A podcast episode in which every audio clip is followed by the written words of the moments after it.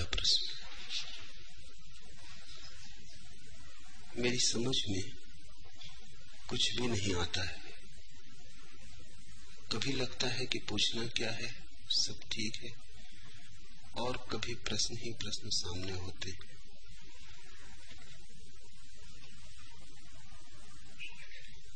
समझ की बहुत बात भी नहीं।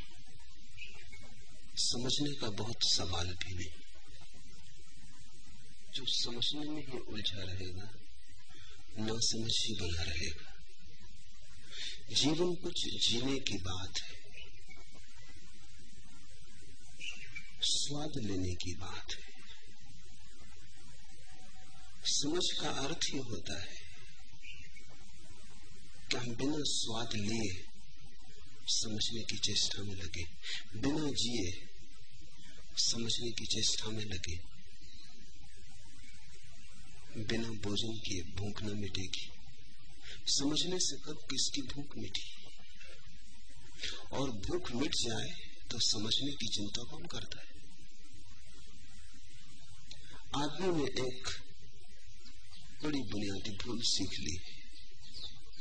वो है जीवन को समझ के द्वारा भरने की।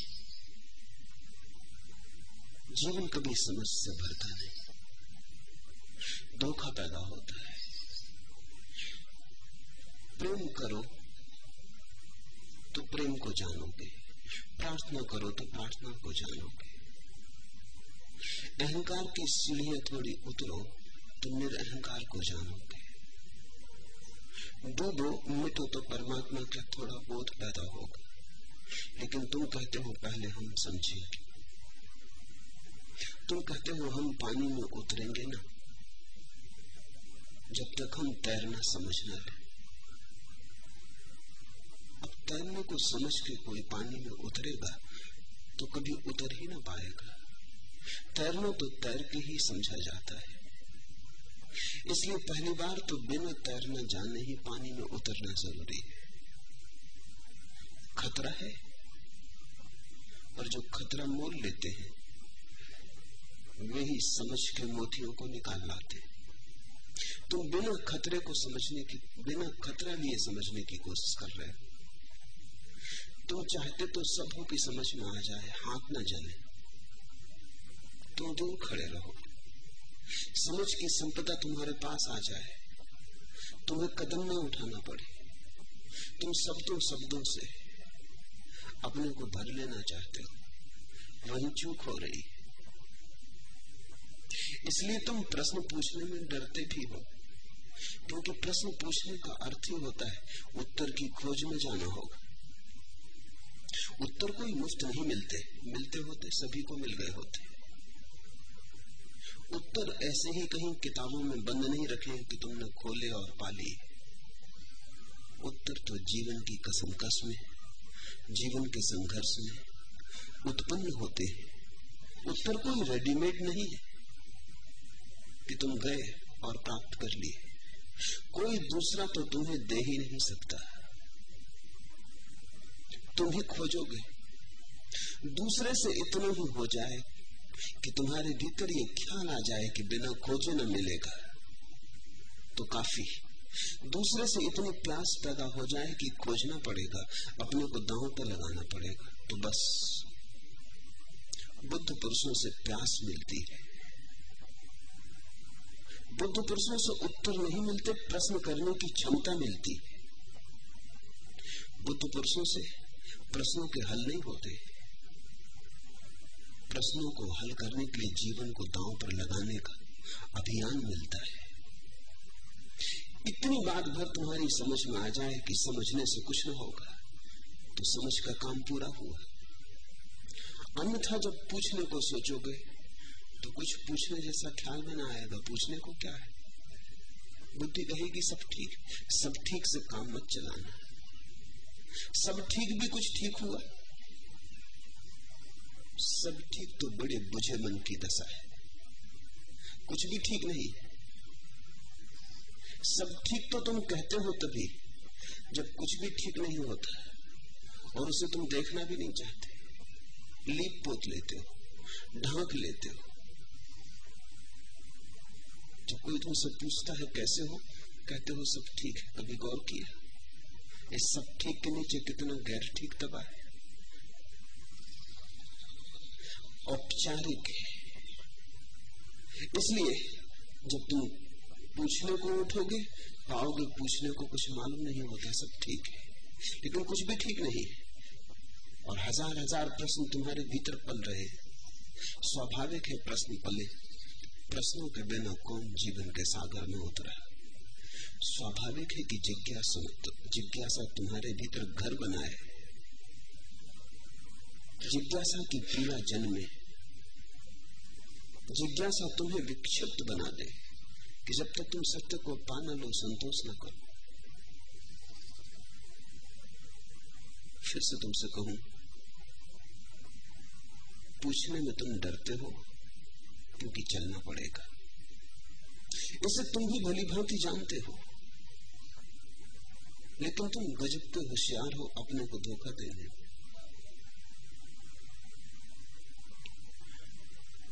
इसलिए पूछते भी नहीं। प्रश्न भी भीतर खड़े हैं, मिटते भी नहीं। मिटेंगे कैसे? कौन मिटा देगा?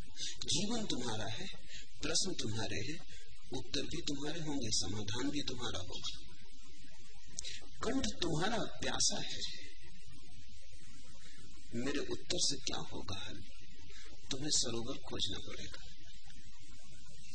ज़्यादा से ज़्यादा इतना कह सकता हूँ, इसी राह में भी चला था। घबराना मत। कितनी ही प्यास बढ़ जाए, निराश मत होना। सरोवर है। इतनी आस्था तुम्हें दे सकता हूँ, जो उत्तर में तुम्हें दे रहा हूँ, वो प्रश्नों के उत्तर नहीं। सिर्फ़ तुम्हारी कमज़ोर हिम्मत ना हो जाए, तुम हिम्मत पस्त न हो जाओ। राह लंबी, सरोवर दूर, मुफ़्त नहीं मिलता। बड़ा कंटका की मार्ग भटक जाने की ज़्यादा संभावनाएँ हैं, पहुँच न जाने की बजाय। करीब करीब आ गए लोग भी भटक गए। पहुँचते पहुँचते गलत राह पकड़ ली। पहुँच ही गए थे कि पड़ाव डाल दिया। दो कदम बाद सरोवर था कि थक गए और सोचा कि मंजिल आ गई। आँख बंद कर लिए और सपने देखने लगे। इतना ही तुमसे कह सकता हूँ कि सरोवर है। और सरोवर को पाने का तुम्हारा जन्म सिद्ध अधिकार है। पर खोजे बिना यह ना होगा। और खोज से इतना डर क्यों लगता है? क्योंकि खोज का अर्थ ही होता है अनजाने रास्तों पर यात्रा करनी होगी। खोज का अर्थ ही होता है नक्शे नहीं है हाथ में। नहीं तो नक्शों के सहारे चल लेते। राह पर मील के पत्थर नहीं लगे। नहीं तो उनके सहारे चल लेते। खोज जटिल है, इसलिए कि तुम चलते हो, तुम्हारे चलने से ही रास्ता बनता है। रास्ता पहले से तैयार नहीं। राजपथ नहीं, जिसमें भीड़ चली जाए। इसलिए तुमसे कहता हूँ धर्म वैयक्तिक है। संप्रदाय तुम्हें धोखा देता है राजपथ का। हिंदू चले जा रहे हैं, मुसलमान चले जा रहे हैं। तुम भी साथ संग हो लिए बड़ी भीड़ जा रही है।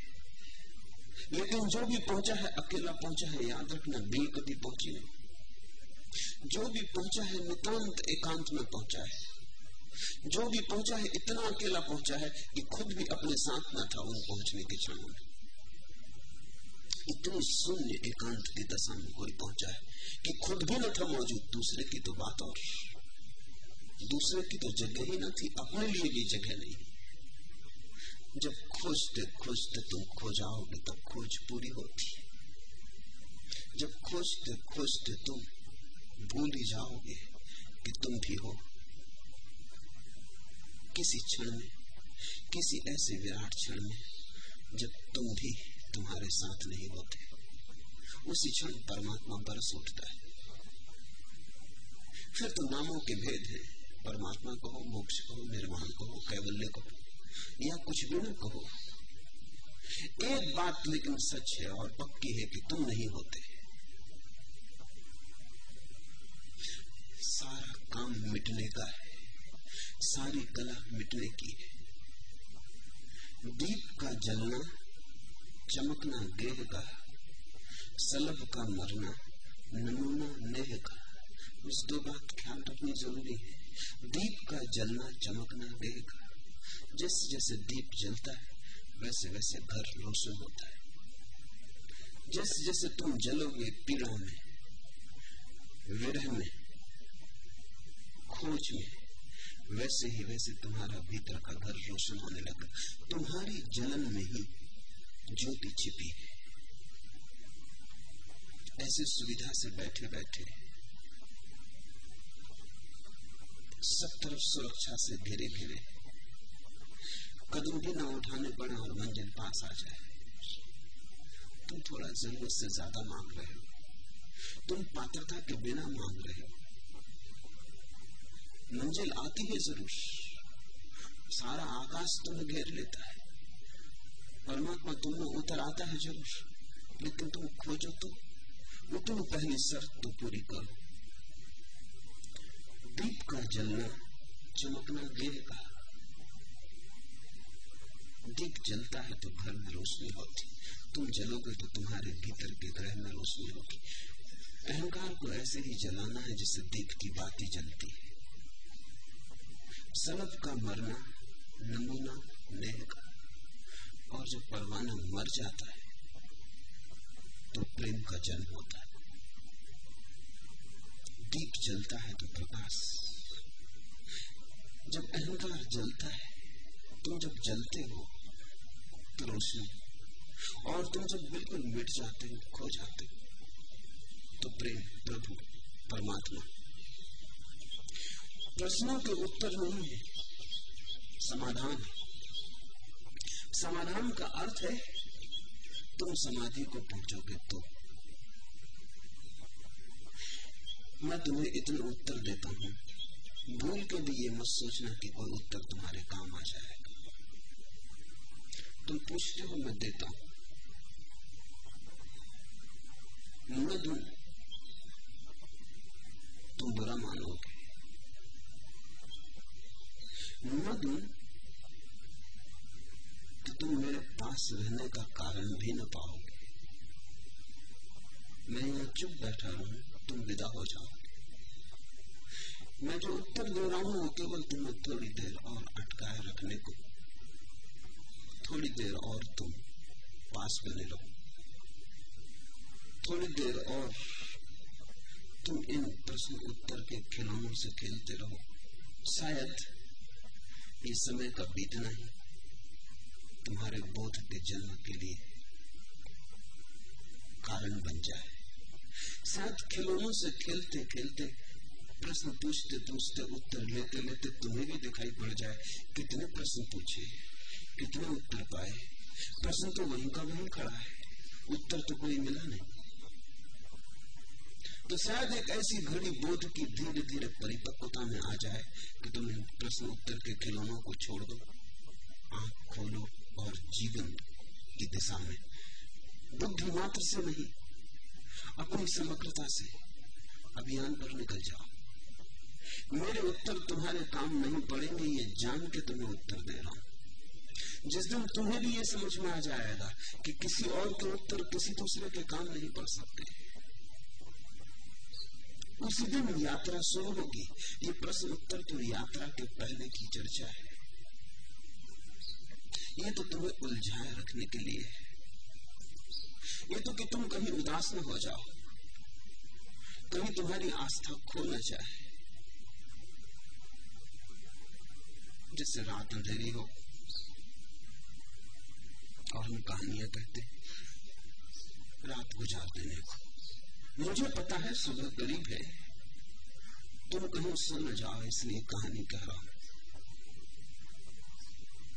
तुम जागे रहो तो सुबह तुम्हारी आँखों को भर देगी। तुम जागे जागे एक बार सुबह को देख लोगे तो तुम भी सुबह हो जाओगे। रात लंबी है। सो जाने का खतरा है। तुम्हें जगाए रखने की कोशिश कर रहा हूँ। ये सारे प्रश्न उत्तर प्रश्न उत्तर नहीं। तुम्हारी तरफ़ से तुम प्रश्न पूछते हो। मैं जो तुम्हें उत्तर देता हूँ, वो भी तुम सोच लेते हो, उत्तर होगा। मेरी तरफ़ से क्योंकि तुम तैयार नहीं हो जीवन की यात्रा पर जाने के लिए। तुम अभी बुद्धि में ही उलझे हो। इसलिए बुद्धि की थोड़ी बात कर ले तो मेरे पास लोग आ जाते वो कहते हैं कि आप जब बोलते हैं, तब तो बड़ा आनंद आता है। लेकिन ध्यान करने में नहीं आता। मैं उनसे कहता हूँ, फ़िक्र छोड़ो ध्यान की। तुम अभी सुने ही चलो। और सारी चेष्टा ये है कि तुम किसी दिन ध्यान करो। लेकिन और थोड़ी देर सुन।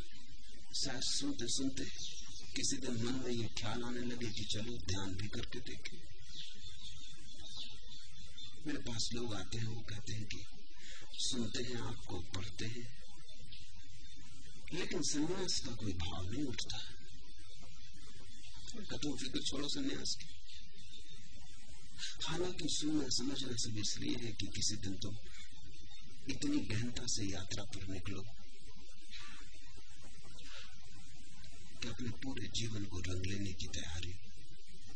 ये गैरिक रंग वर्षों का ही नहीं। ये कार्यक्रम तो प्रतीक है कि तुम अपने पूरे पूरे पूरे प्राणों को रंगने को तैयार हो गए। कि तुम पागल होने को तैयार हुए। जब दुनिया हंसेगी तो तुम सहने को तैयार हुए। जब लोग समझेंगे कि कुछ तुम्हारा मस्तिष्क गड़बड़ हुआ तो तुम इस पे भी हंसने को तैयार हो। ये तो सिर्फ़ इस बात का सूचक है अब तुम चिंता न करोगे कि लोग मत क्या कहता लोग क्या कहते क्योंकि जिसने फ़िक्र छोड़ी, लोग क्या कहते हैं? वही केवल रास्ते पर चला है। और जिसने चिंता रखी इस बात की कि लोग क्या कहते उन लोगों के हिसाब से ही चलता रहा। लोगों के हिसाब से अगर सत्य का रास्ता बनता होता तो सभी पहुँच गए होते। भीड़ निर्णायक नहीं, व्यक्ति निर्णायक। है लेकिन उनसे कहता हूँ, कोई फ़िक्र नहीं, छोड़ो संन्यास की बात, सुनते चलो। पास रहते रहते शायद बीमारी लग जाए। सत्य संक्रामक है।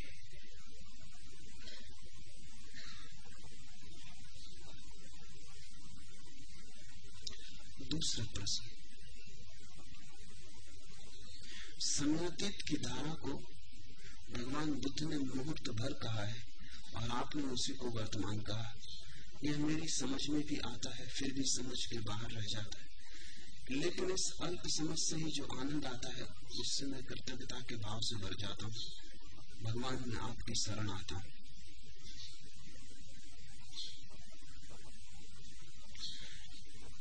जिन्होंने भी जाना, जो भी जागे,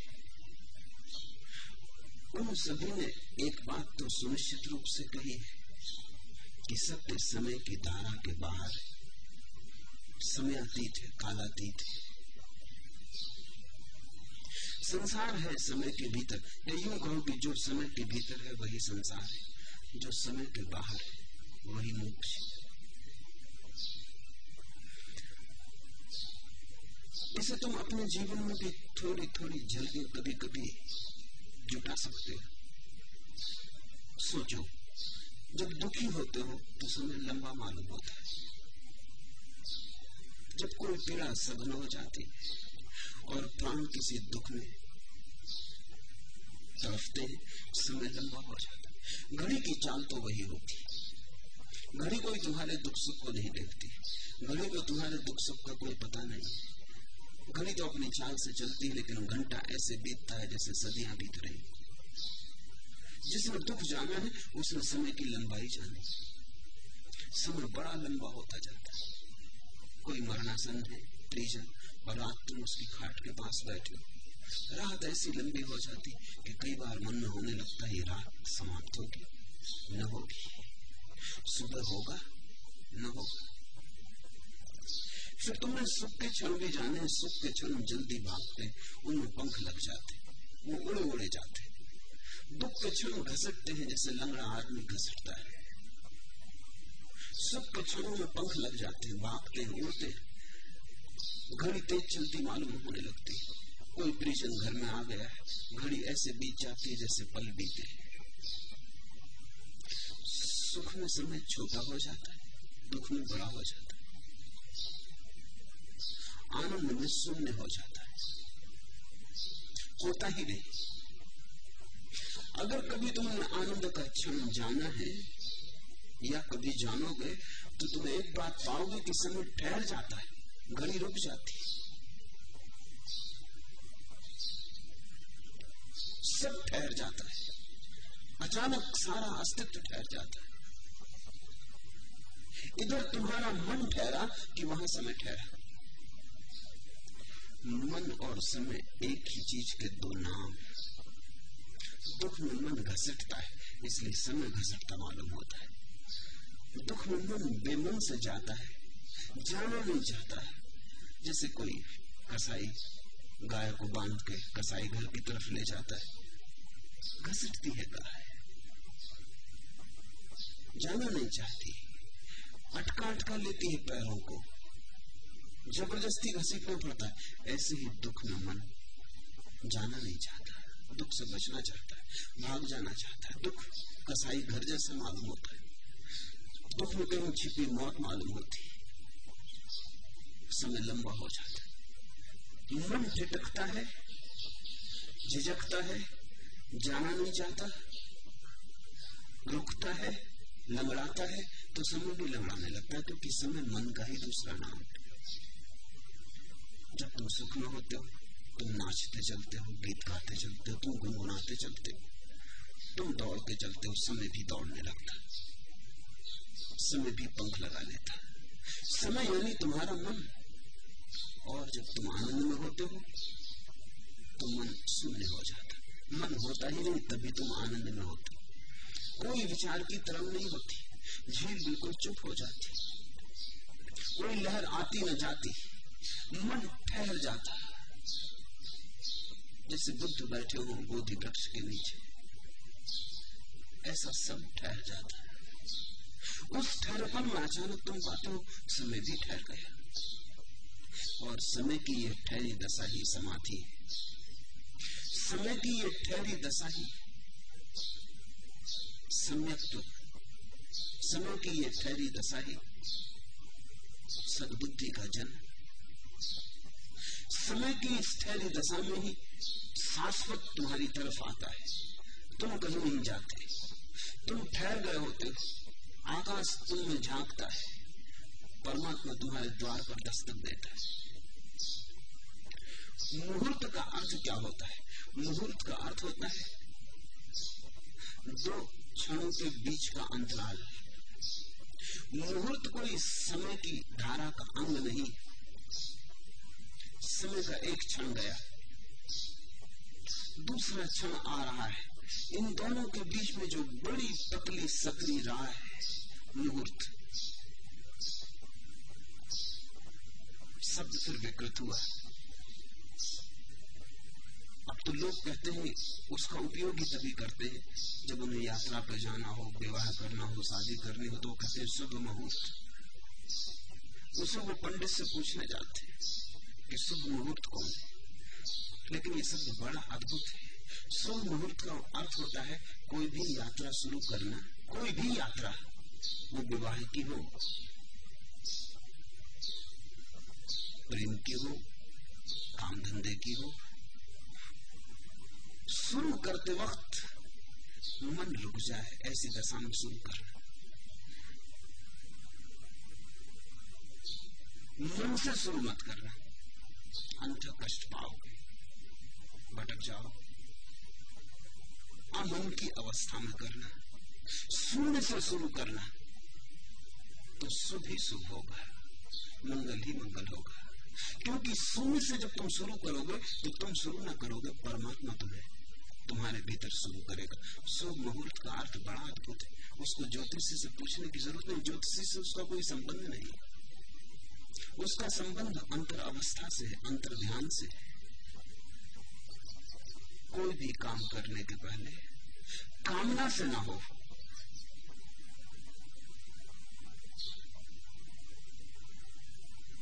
अत्यंत शांत मौन अवस्था से, ध्यान से, थोड़ा सोचो। अगर तुम्हारा प्रेम किसी स्त्री से या किसी पुरुष से ध्यान की अवस्था से शुरू हो तो तुम्हारे जीवन में ऐसे फूल लगेंगे। तुम्हारा संग साथ ऐसा गहरा होगा। तुम्हारा संग साथ ऐसा हो जाएगा कि दोनों बचेंगे, एक हो जाओ। काम वासना की उथल पथल में तुम्हारी प्रेम की यात्रा शुरू होती। नर्क में बीच पड़ते। हैं और बड़ा नर्क उससे निकलता है। प्रेम की यात्रा भी ध्यान से शुरू हो तो शुभ मुहूर्त में शुरू हुई किसी से मित्रता, मुहूर्त में हो, शुभ मुहूर्त में हो, ध्यान के क्षण में हो तो ये मित्रता टिकेगी, ये पारगामी होगी, ये परलोक तक जाएगी। ये मित्रता टूटेगी ना, संसार के झंझावात इसे मिटा ना पाएँगे। तूफ़ान आके इसे और सुदृढ़ कर जाएँगे। क्योंकि इसकी गहराई इतनी है, इसकी जड़ें इतनी गहरी है, ध्यान से उठी तो पूर्व के लोगों ने धीरे धीरे ये रहस्यपूर्ण राज खोज लिया था कि अगर तुम निर्विचार अवस्था में कोई काम शुरू करो तो आशीर्वाद ही आशीर्वाद उपलब्ध होते। वो बात तो खो गई। मुहूर्त का अर्थ ही खो गया। मुहूर्त बड़ा अनूठा शब्द है। समय के दो क्षणों के बीच में जो समयातीत जरा सी झलक है।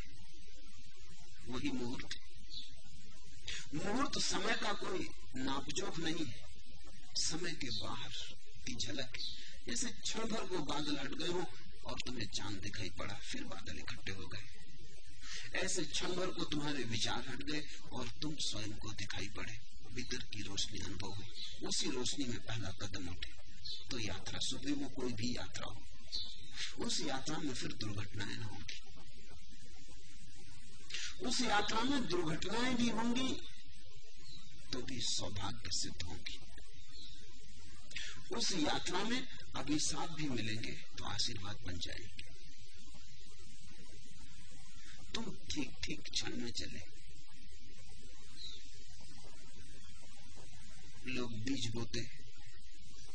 किसान खेत में बीज बोता तो शुभ मुहूर्त की प्रतीक्षा। अब तो वैज्ञानिक भी कहते हैं कि बीज भी तुम्हारी भाव दशा से अनुप्राणित होता है। तुमने ऐसे ही लापरवाही से बो दिया तो तुम्हारी लापरवाही के निशान बन जाएँगे। तुमने बड़े प्रेम से बोया तो तुम्हारे प्रेम के निशान बन जाएँगे। अब तो वैज्ञानिक भी कहते हैं कि प्रेम से बोए गए बीज जल्दी पौधे बन जाते हैं। ऐसी ही उपेक्षा से बोए गए बीज जल्दी पौधे नहीं बनते, क्या जल्दी है? किसको प्रसन्न करना है? घृणा से बोए गए बीज अपंग रह जाते।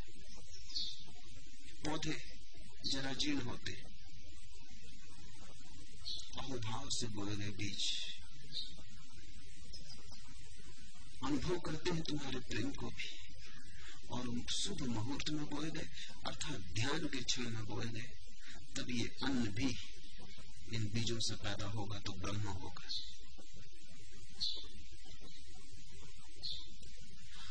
धीरे धीरे बड़ी प्राचीन प्रतीतियाँ भी वैज्ञानिक आधार लेती जाती।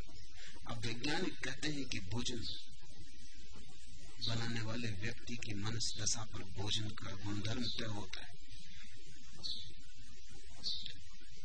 इस देश में तो हम सिर्फ़ ब्राह्मण से भोजन बनवाते थे। ब्राह्मण का अर्थ है जिसने ध्यान का रस जाना हो, जिसने मुहूर्त देखे हो। उसका कोई अर्थ ब्राह्मण घर में पैदा होने से नहीं। एक पावनता, एक पवित्रता से। ब्राह्मण भोजन बनाए, इसका अर्थ यह है कि ध्यान से भोजन का कुछ संबंध जुड़ जाए। तो तुम एक और ही तृप्ति पाओगे उस भोजन से। उससे शरीर ही पुष्ट न होगा। उससे तुम्हारी आत्मा को भी बल मिलेगा। प्रेम से कोई भोजन बनाए, अहोभाव और आनंद से और उत्सव से कोई भोजन बनाए गृहिणी गीत गुनगुनाते, भजन गाते हुए भोजन बनाए तो इस भोजन में हज़ार चीज़ें और बढ़ जाएँगी जो भोजन की नहीं, जिनका कोई संबंध भोजन से नहीं। ये तुम्हें बड़े गहरे तक एक पोषण देगा। ये जीवन में एक गहरी शांति भी लाएगा, एक तृप्ति भी लाएगा। लेकिन ऐसा अब होता नहीं। गृहिणी गाली देती रहती है, क्रोध से भुनभुनाती रहती है, क्रोध से बर्तन पटकती रहती है, प्लेटें टूटती रहती उन्हीं के बीच भोजन बनता है।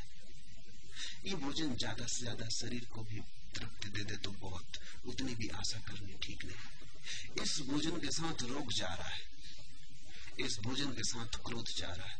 इस भोजन में लिप्त हुई गलत रुग्ण ऊर्जा जा रही है। ये भोजन जहर है। इसने अमृत का गुणधर्म खो दिया। फिर इस तरह पारस्परिक उपद्रव बढ़ते चले जाते। पति इस भोजन को करेगा, बेटा इस भोजन को करेगा, और ये रोग उसमें पलेंगे, और वो इन रोगों को पत्नी पर, माँ पर फेंकेगा। और माँ और क्रुद्ध होगी, और परेशान होगी, और पत्नी और दुखी होगी, और पीड़ित होगी, और ये सिलसिला दुष्ट चक्र बन जाएगा। शुभ मुहूर्त में सारे काम की शुरुआत हो। सुबह जब सोकर उठे कोई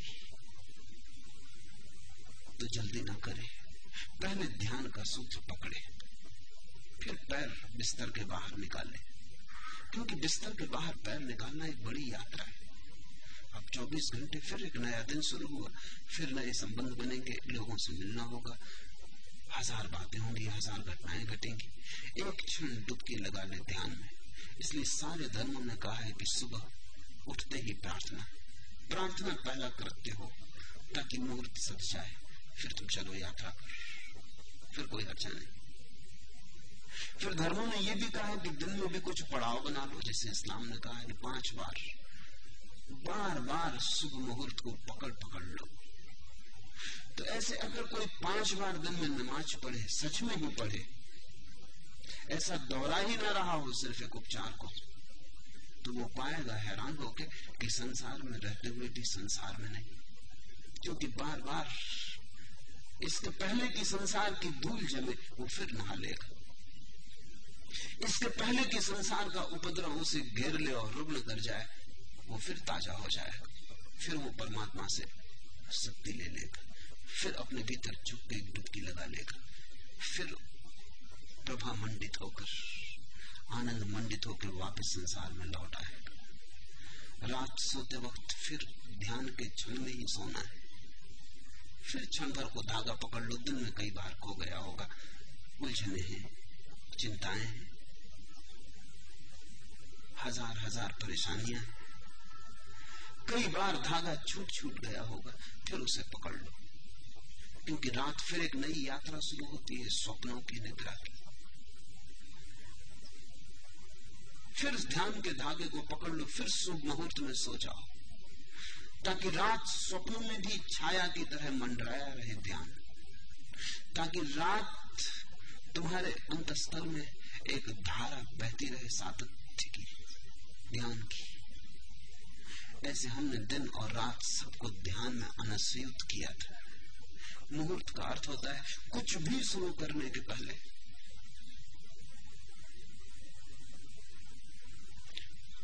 स्वयं का स्मरण कर लेना।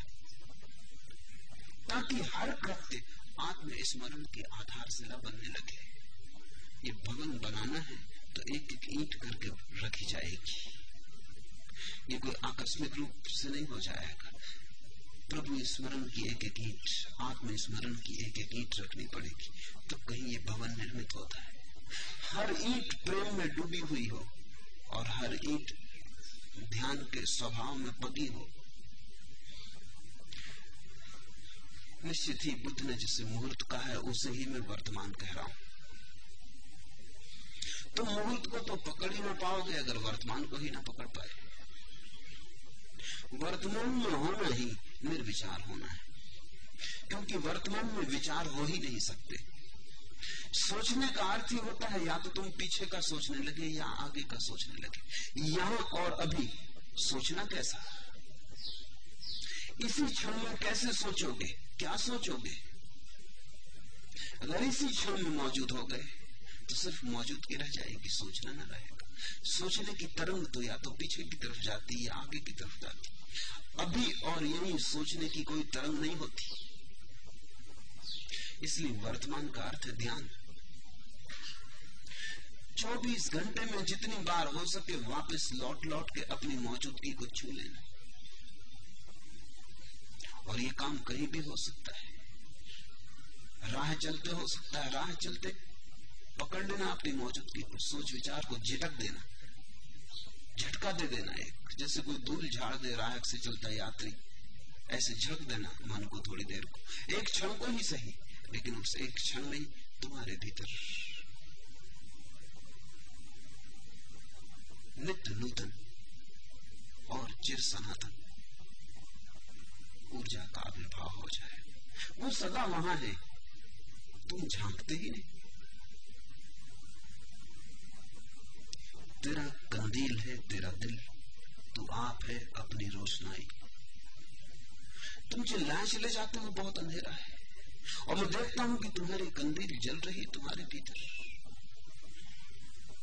मैं देखता हूँ कि भले चंगा तुम्हारा प्रकाश तुम्हारे भीतर मौजूद है। तुम चिल्लाए चले जाते अंधेरा है। तुम भीतर देखते ही नहीं। क्योंकि भीतर देखने की पहली शर्त ही तुम पूरी नहीं करते। वो शर्त वर्तमान में होना। दो क्षणों के बीच जो अंतराल है, क्योंकि एक क्षण जो जा चुका अतीत हो गया, एक क्षण जो अभी आया नहीं वर्तमान है, और दोनों के बीच में जो अंतराल है वही वर्तमान है। अंतराल बड़ा सकरा है। अगर तुम बहुत सूक्ष्मता से न देखोगे तो चूक जाओगे। जैसे तुम्हारे चैतन्य को खुर्दबीन बनाना पड़ेगा। जैसे कोई खुर्दबीन से देखता है तो छोटी छोटी चीज़ें भी दिखाई पड़ती। खाली आँख से दिखाई नहीं पड़ती। ध्यान के सब प्रयोग तुम्हारी चेतना को खुर्दबीन बनाने के प्रयोग है, ताकि तुम गौर से देख सको और छोटे से छोटी चीज़ भी दिखाई पड़ सके। वैज्ञानिक अणु पर पहुँच गए, परमाणु पर पहुँच गए। जैसे वैज्ञानिक ने सारी खोज की है, पदार्थ की, और परमाणु पर आ गया, वैसे ही संतों ने, योगियों ने रहस्य के खोजियों ने जिन्होंने अंतरतम की खोज की है चैतन्य की खोज की है, वो मुहूर्त पर आ गए। वो दो पलों के बीच में जो छोटा सा अंतराल है, उस पर आ गए। इसे समझो। विज्ञान की सारी खोज पदार्थ की खोज है।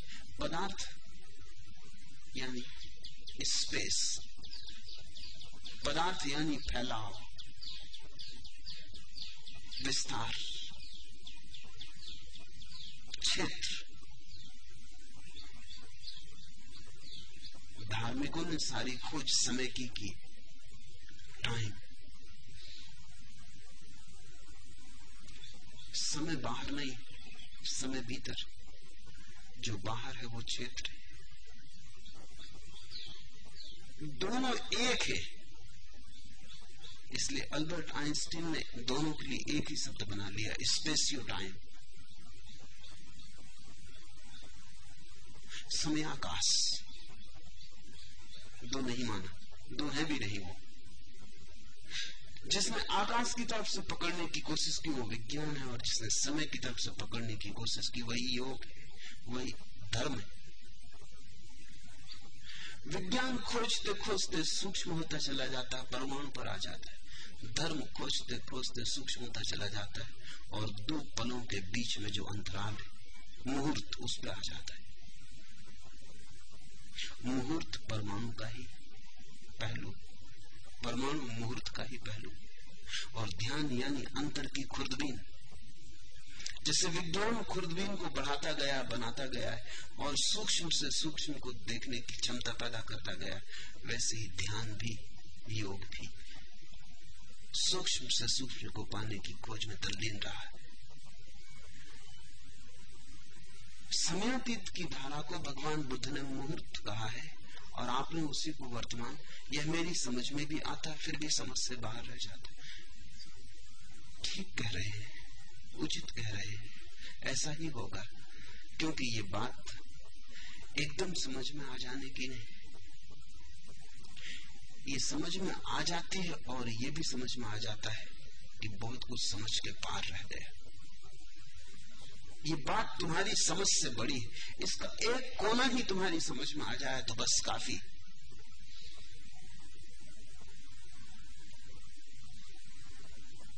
तुम्हारी समझ, इसका स्पर्श कर ले, स्पर्श मात्र तो बस काफ़ी।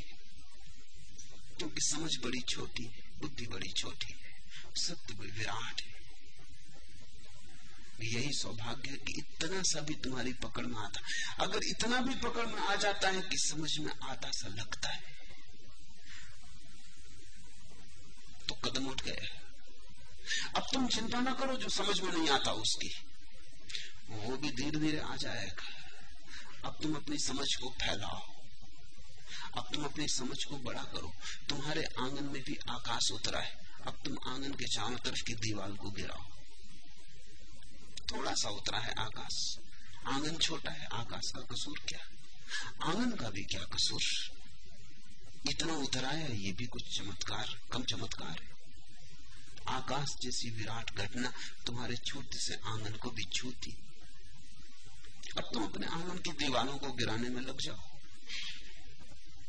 समझदार, इतना समझते ही कि थोड़ी सी मेरी बात समझ में आ गई, उसको पकड़ लेता है। उसी के सहारे लंबी यात्रा हो जाती है। लाउसू ने कहा है, एक कदम से दस हज़ार मील की यात्रा पूरी हो जाती है। ज़्यादा ज़रूरत भी क्या है? आदमी एक बार में एक ही कदम चलता है। छोटा सा दिया, चार कदम रोशनी फैलाता है।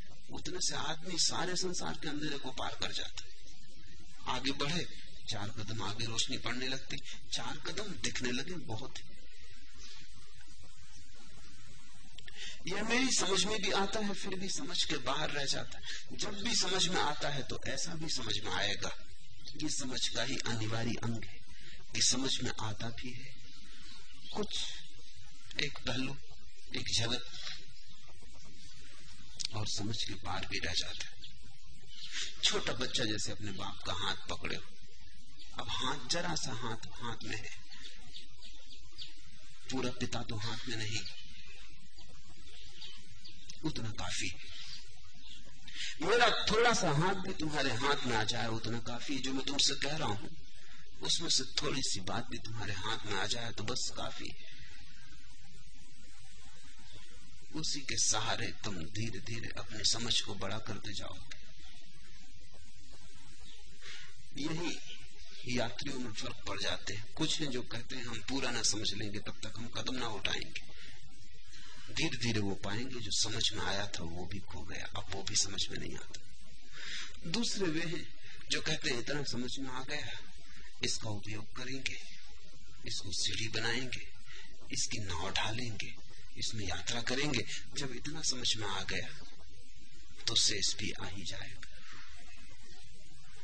ऐसे यात्री यात्रा पर निकल जाते। तो जो कल तक समझ में नहीं आता था, वो धीरे धीरे वो भी समझ में आने लगता है। जैसे जैसे तुम्हारी समझ बड़ी होती है वैसे वैसे समझ में आने लगता है।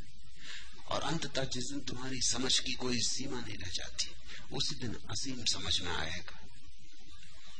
जिस दिन तुम आँगन के सब दीवाने तोड़ दोगे, गिरा दोगे। ध्यान रखना, गलत पर ध्यान मत देना। ध्यान रखना, अभाव पर ध्यान मत देना। ध्यान रखना, निषेध पर ध्यान मत देना। जो समझ में आ जाए, उसके लिए प्रफुल्लित होना, जो समझ में ना आए, उसके लिए प्रतीक्षा करना। उल्टा मत कर लेना कि जो समझ में नहीं आया, उसको बोझ बना लो, और जो समझ में आया, उसे कोने में रख दो। तो तुम कहीं जा ना पाओगे। धीरे धीरे तुम पाओगे, जो एक दिन समझ में आता मालूम पड़ता था, वो भी जंग खा गए। अब वो भी काम का नहीं रहा। ठीक दिशा में ध्यान रखना। यह पतझर पथ मधुमासों का, यह संशय अथ विश्वासों का, यह धरती रथ, आकाशों का। जब पतझर दिखाई पड़े, तब भी तुम मधुमास ही देखना, क्योंकि मधुमास आ रहा। यह पतझर पथ मधुमासों का, जो ठीक से देखता है, सम्यक दृष्टि जैसे उपलब्ध हुई। वो पतझर से भी पीड़ित नहीं होता, वो कहता मधुमास आता ही होगा। ये पतझर पथ मधुमासों का एक द्वार बंद होता है तो वो जानता है कि दूसरा खुलता ही होगा। यह संशय अथ विश्वासों का वो संशय में भी छिपी हुई विश्वास की खोज को पकड़ लेता है। असम्यक दृष्टि विश्वास से भी संशय ही पैदा करता है। सम्यक दृष्टि संशय में भी विश्वास के किनारे को पकड़ लेता इसे थोड़ा समझने की कोशिश करो। तुम पर निर्भर है। तुम खड़े हो सकते हो गुलाब की झाड़ी के पास और कांटे गिन सकते हो। कांटे वहाँ हैं। और अगर तुम कांटों में बहुत उलझ जाओ हाथ पैर लहू लुहान हो जाएँ, तो तुम फूल को देख ही ना पाओगे। क्योंकि उस दुखद अवस्था में कैसा फूल? फूल सिर्फ़ एक रंगीन धब्बा मालूम पड़ेगा। शायद उस गुलाबी फूल में भी तुम्हें रक्त का ही दर्शन हो, क्योंकि तुम्हारे हाथ खून से भर गए होंगे, और तुम्हारी आँखें क्रोध से भर गई होंगी, और तुम्हारे मन में एक नाराज़गी होगी कि इतने कांटे बनाने की ज़रूरत क्या थी? और जब इतने कांटे हैं तो तुम कैसे भरोसा करो कि फूल होगा? कांटों में कहीं फूल हो सकता है। फूल तो फूलों में होते हैं, कांटों में कैसे होंगे? और जिसने इतने कांटे बनाए, उसने फूल बनाया ही ना होगा।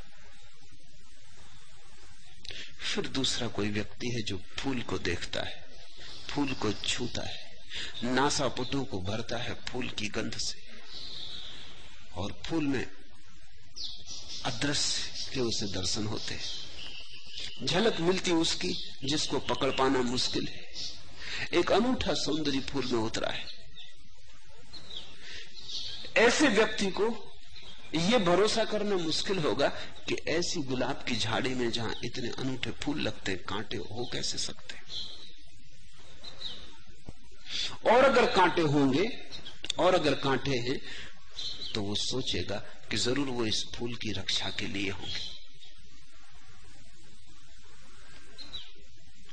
ज़रूर इस फूल के हित में होंगे। उनकी कोई ज़रूरत होगी। कांटों से भी उसकी दुश्मनी चली जाती जो फूल को देखने लगता है। जो कांटों को देखने लगता है, फूल से भी उसकी दोस्ती हट जाती है। देखने पर बहुत कुछ निर्भर है, सब कुछ निर्भर है। दृष्टि अर्थात सृष्टि। तुम कैसे देखते हो? यह पतझड़ पथ मधुमासों का है। पतझड़ में मधुमास को देखना, पतझड़ में वसंत के पैरों की पगध्वनि सुनना, गौर से सुनोगे बराबर सुनाई पड़ेगी, क्योंकि आ रहा वसंत। ये पतझड़ तो तैयारी है। ये तो पुरानी धूल धमास को झाड़ना है। ये तो मरे गले पत्तों को वापस पृथ्वी में भेजना है। ये तो नए पत्तों के लिए स्थान बनाना है। जहाँ एक पुराना पत्ता गिर रहा है, अगर गौर से देखोगे तो नए को उमकते पाओगे। वृक्ष फिर से नए हो रहे फिर से हरे होने की तैयारी कर रहे जैसे सांप कैचुली से सरक के निकल जाता, ऐसे वृक्ष पुरानी कैचुली को छोड़ रहे हैं, उसे तुम पतझर कहते हो। वो नए होने का उपक्रम है। मगर ऐसे ना समझ भी है जो वसंत में पतझर की पगध्वनि सुन लेते। तब वसंत का सौंदर्य भी खो जाता है। तब वसंत में भी वो रोते, क्योंकि पतझर आता होगा। तब फूल भी उन्हें हंसा नहीं सकते और आंसुओं से भर जाते।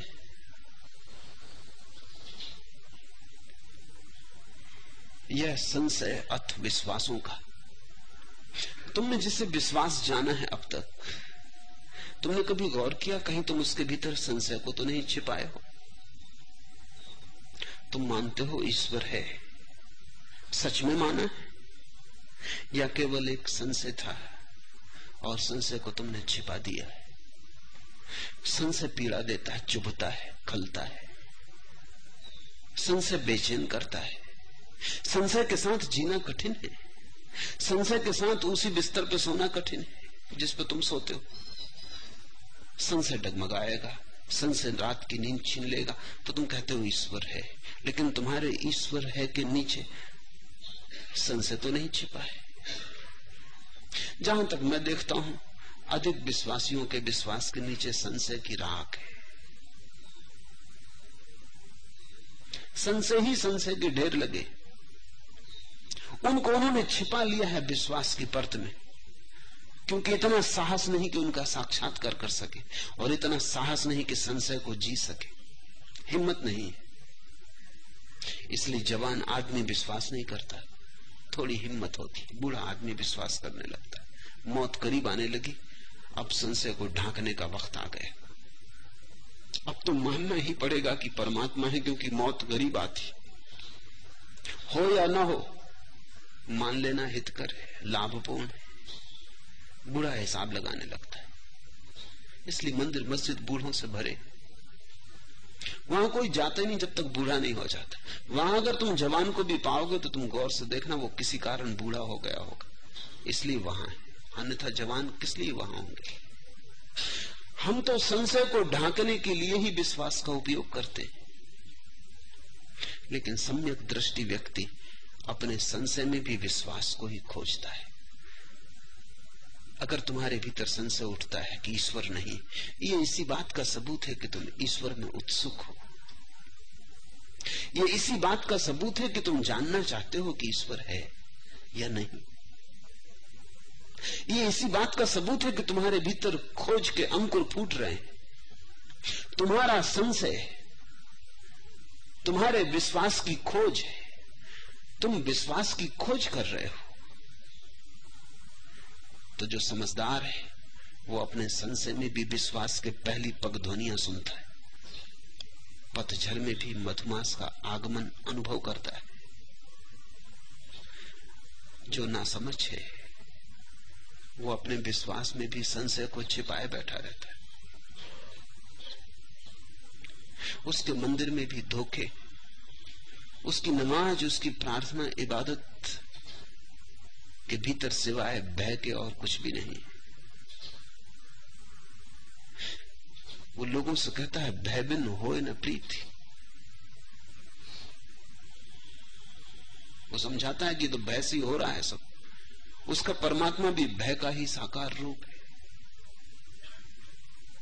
यह धरती रथ आकाशों का जो ठीक ठीक देखने की कला सीख लेता है, वो संसार के विरोध में नहीं। हो नहीं सकता। संसार में भी जगह जगह वो परमात्मा के हस्ताक्षर पाता है। इधर फूल खिला, उधर उसके भीतर कोई परमात्मा की गंध आई। इधर एक बच्चा जन्मा, उधर उसके भीतर कुछ चैतन्य का जन्म हुआ। इधर एक व्यक्ति मरा कि उसके भीतर ये बोध आया कि ये सब जो बाहर दिखाई पड़ता है क्षण भंगुर इधर एक सम्राट गिरा, उधर उसकी महत्वाकांक्षा गिरी।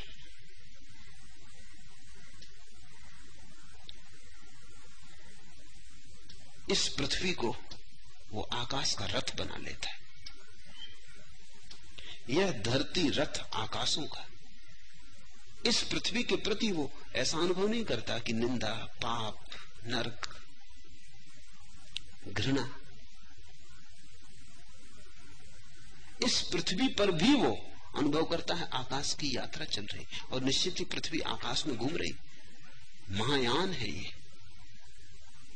इससे तेज यान अभी हम नहीं बना पाए, शायद कभी बना भी ना पाएँगे।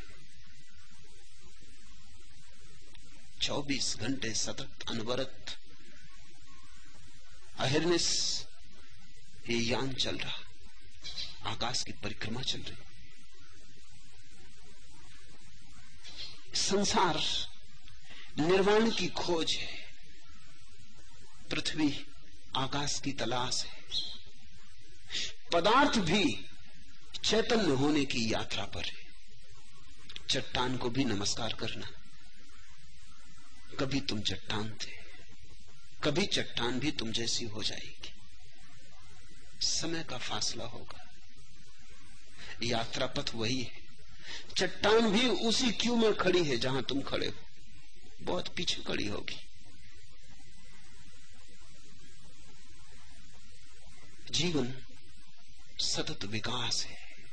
यहाँ विरोध किसी चीज़ में नहीं। दुकान भी मंदिर के रास्ते पर पड़ती। और काम वासना में भी प्रेम के बीच छिपे। और प्रेम में प्रार्थना के बीच छिपे, और प्रार्थना में परमात्मा के बीच छिपे। स्मरण रहे कि जीवन को एक श्रृंखलाबद्ध विकास की तरह देखना। तो तुम्हें अगर समझ में आ रहा है कुछ तो उस कुछ में और बहुत कुछ समझने की संभावना छिपी। जो समझ में नहीं आ रहा, उसकी फ़िक्र मत करना, क्योंकि वो बहुत बड़ा है जो समझ में नहीं आ रहा। अगर उस पर तुमने चिंता की तो तुम घबरा के बैठ जाओगे। रास्ता दस हज़ार मील का है, तुम एक कदम चले हो।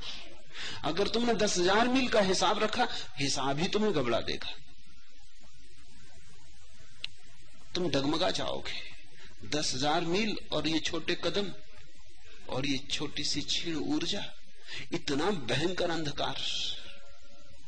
और ये छोटा सा ध्यान का दिया, तुम घबरा जाओगे। तुम्हारी घबराहट में ये छोटा सा दिया भी बुझ जाएगा। तुम बैठ ही जाओगे। तुम फिर उठ ही ना पाओगे। यही जड़ता है। अगर गलत को देख लिया तो आदमी जड़ हो जाता है। अगर ठीक पर नज़र रखी, एक कदम उठा लिया तो उसमें तुमने दस हज़ार मील पार कर ही लिए। महावीर ने कहा है जो चल पड़ा, वो पहुँच ही गया। अब ये बड़ी महत्वपूर्ण बात थी।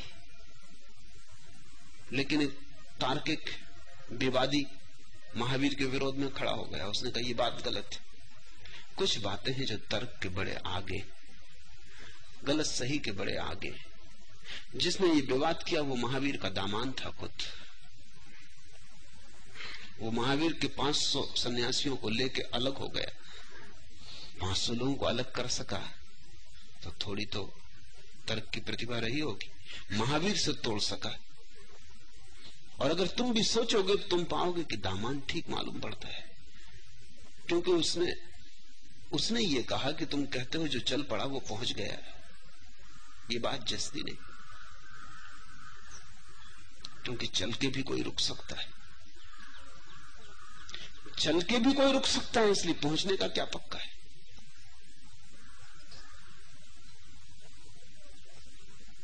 चल के फिर बैठ जाए। बीज बो दिया, इससे वृक्ष हो गया, ये कोई पक्का थोड़ी। हो सकता है ना भी हो। लेकिन महावीर कुछ और ही बात कह रहे थे। वो किसी काव्य का वक्तव्य दे रहे थे। वो कोई तथ्य की बात नहीं कह रहे थे। वो किसी बड़ी दूरगामी दिशा की ओर इशारा कर रहे थे। वो कह रहे थे, जो चल पड़ा, वो पहुँच ही गया। वो ये कह रहे थे कि जिसने एक कदम उठा लिया अब उसको दस हज़ार मील पार करने की कठिनाई कहा? ना करे उसकी मर्ज़ी। मगर मंजिल मिल गई अब ये मत कहना कि मंजिल नहीं मिली। बात हो गई। तुमने एक कदम उठा लिया तो एक एक कदम उठ के तो कितनी ही दूरी पूरी हो, पूरी हो जाती। अब तुम्हारी मर्ज़ी तुम न उठाओ तुम बैठ जाओ तुम रास्ते के पड़ाव को मंजिल समझ लो। ये तुम्हारी मौज लेकिन ये मत कहना कि तुम पहुँचने में असमर्थ एक छोटी सी बूंद में पूरा सागर छिपा है। एक कदम में पूरी यात्रा छिपी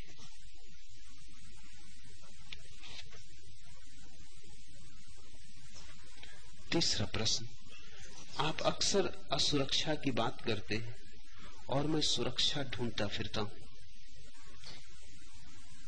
कृपया अपनी असुरक्षा की बात हमें अच्छी तरह समझाएँ। असुरक्षा का इतना ही अर्थ है कि जहाँ तुम हो, वही तुम्हारे होने की नियति न बन जाए। जो तुम हो, उससे तुम तृप्त मत हो जाना। बहुत आगे जाना है, बहुत होना है, बहुत कुछ होना है। कहीं ऐसा ना हो कि जो तुम हो गए हो, तुम ये मान लो कि ये होने की इतिश्री है मन की ये आदत है। मन कहता है, पहुँच गए। मन जैसे मानकर ही चलता है कि पहुँच गए। जरा एक कदम चलता है, बैठ जाने की आकांक्षा मन बड़ा आलसी है। असुरक्षा का यही अर्थ है कि तुम निरंतर नई जोखिम लेते रहना। मन को बैठने मत देना। आकाश बहुत बड़ा है। तुमने जो घोंसले बना लिए, उनको तुम आखिरी बात में समझ लेना। बहुत दूर जाना है। अगर तुम ठीक से समझो तो इस यात्रा की कोई मंजिल नहीं है, ये यात्रा ही मंजिल है।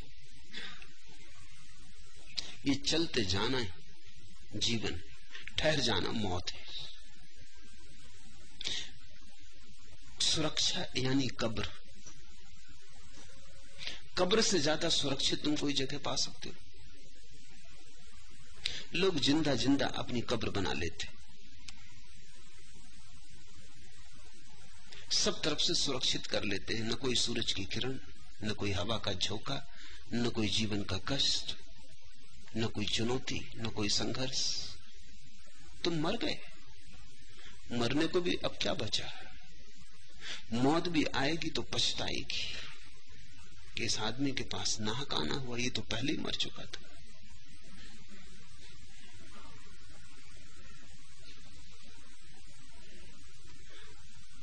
जीवंत होने का अर्थ है, चुनौती ताजी रहे। रोज नए की खोज जारी रहे, क्योंकि नए के खोज में ही तुम अपने भीतर जो छिपे हैं, स्वर उन्हें मुक्त कर पाओगे। नए की खोज में ही तुम नए हो पाओगे। जैसे ही नए की खोज बंद होती कि तुम पुराने हो गए, जराजीर्ण हो गए, खंडर हो गए। एक क्षण को रुकती है नदी की धार और गंदी होनी शुरू हो जाती। पवित्रता तो सदा बहते रहने का नाम। है तभी तक धार पवित्र और निर्मल रहती, जब तक बहती रहती। बहती धार रहना। पर बहती धार में असुरक्षा है। नए किनारे पता नहीं कैसे हो। नए स्थान पता नहीं वृक्षों की छाया होगी न होगी। नए लोग, नई स्थितियाँ अपरिचित हैं। अजनबी हैं। पता नहीं उनसे हम जीत पाए न जीत पाए। ये पुराने दुश्मनों से ही लड़े जाना अच्छा है। इनसे हम जीतने के आदि हो चुके अभ्यस्त हो चुके ये पुराने दुखों को ही झेलते रहना अच्छा है। इनसे हमने पहचान बना ली है, इनसे अब पीड़ा भी नहीं होती। ये पुरानी जगह में ही कैद बने रहना अच्छा है, क्योंकि सब जाना माना है। डर कुछ भी नहीं, अनजान से डर लगता है, अपरिचित से भय लगता है। लेकिन सारी गति अपरिचित में सारी गति अनजान में वो अनजान का नाम ही ईश्वर है। जो सदा अनजाना रहेगा, जिसे तुम जान जान के भी चुका ना पाओगे, जिसे तुम जितना जानोगे, उतना ही जानोगे कि कुछ भी ना जाना। वही ईश्वर है। ईश्वर कोई व्यक्ति नहीं, कहीं बैठा नहीं, अब तक मर गया होता। कितना समय हुआ बैठे बैठे ईश्वर अगर कोई व्यक्ति होता तो कभी कब मर गया होता, व्यक्ति तो मरेंगे ही। थक गया होता है, ऊब गया होता है। थोड़ा सोचो भी उसकी मुसीबत तुम तो सोच लेते हो, व्यक्ति है, आकाश में बैठा है, दुनिया चला रहा है। एक दुकान चलाते चलाते तुम उब जाते हो। पागल हो गया होता। थोड़ा सोचो, इतना सारा उपद्रव चलता है, चलता ही रहता है। सबकी जिम्मेवारी उसी की। नहीं, ईश्वर कोई व्यक्ति नहीं। है ईश्वर उस अनंत संभावना का नाम है, जो कभी चुकती नहीं। ईश्वर केवल यात्रा का नाम है। इसलिए जो ठहरा, वो अधार्मिक हुआ, जो चलता रहा। वही धार्मिक, बुद्ध ने कहा चरे वे थी चरे वे थी चलते रहो चलते रहो, रुकना नहीं।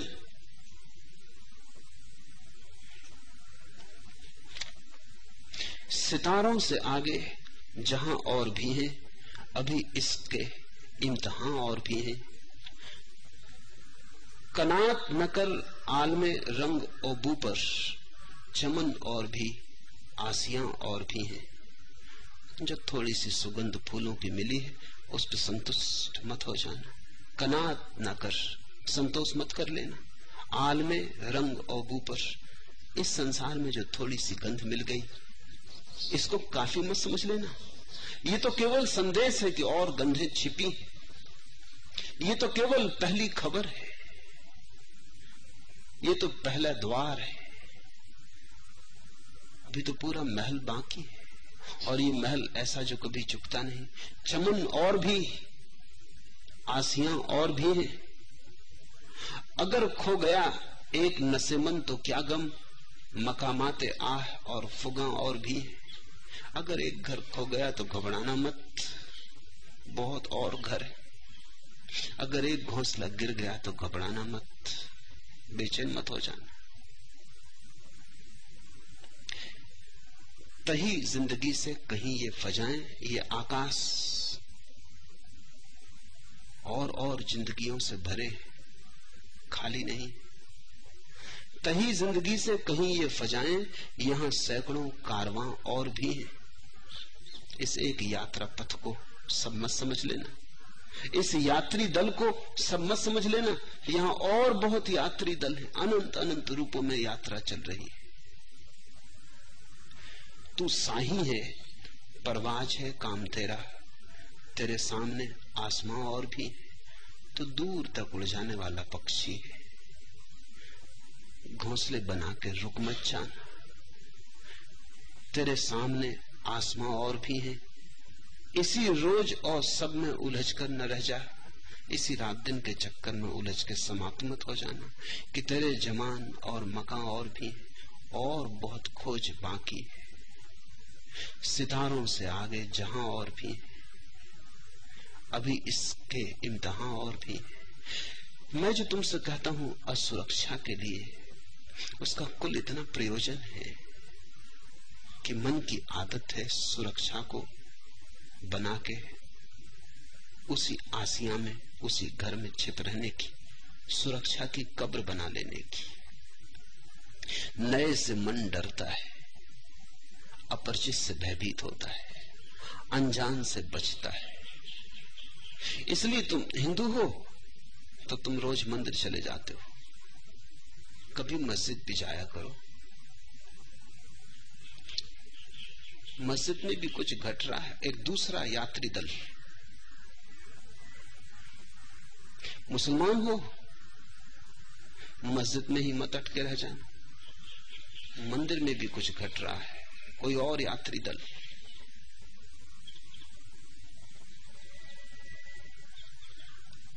जीवन जितने द्वार खोलता है, तुम किसी एक ही द्वार का आग्रह मत करना। तुम अपने हाथों संकीर्ण क्यों हुए जाते हो? तुम क्यों कहते हो मैं हिंदू हूँ? क्यों कहते हो मैं मुसलमान हूँ, ईसाई हूँ, जैन हूँ?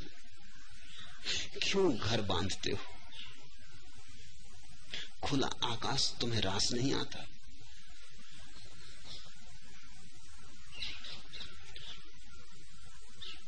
खुला आकाश तुम्हें घबराता है। तुम बिना सीमा खींचे अपने चारों तरफ़ बेचैनी अनुभव करते हो। तो गुलामी की तुम्हें आदत हो गई। तो काराग्रह तुम्हारी आदत हो गई। तो काराग्रह तुम्हारा नशा हो गया।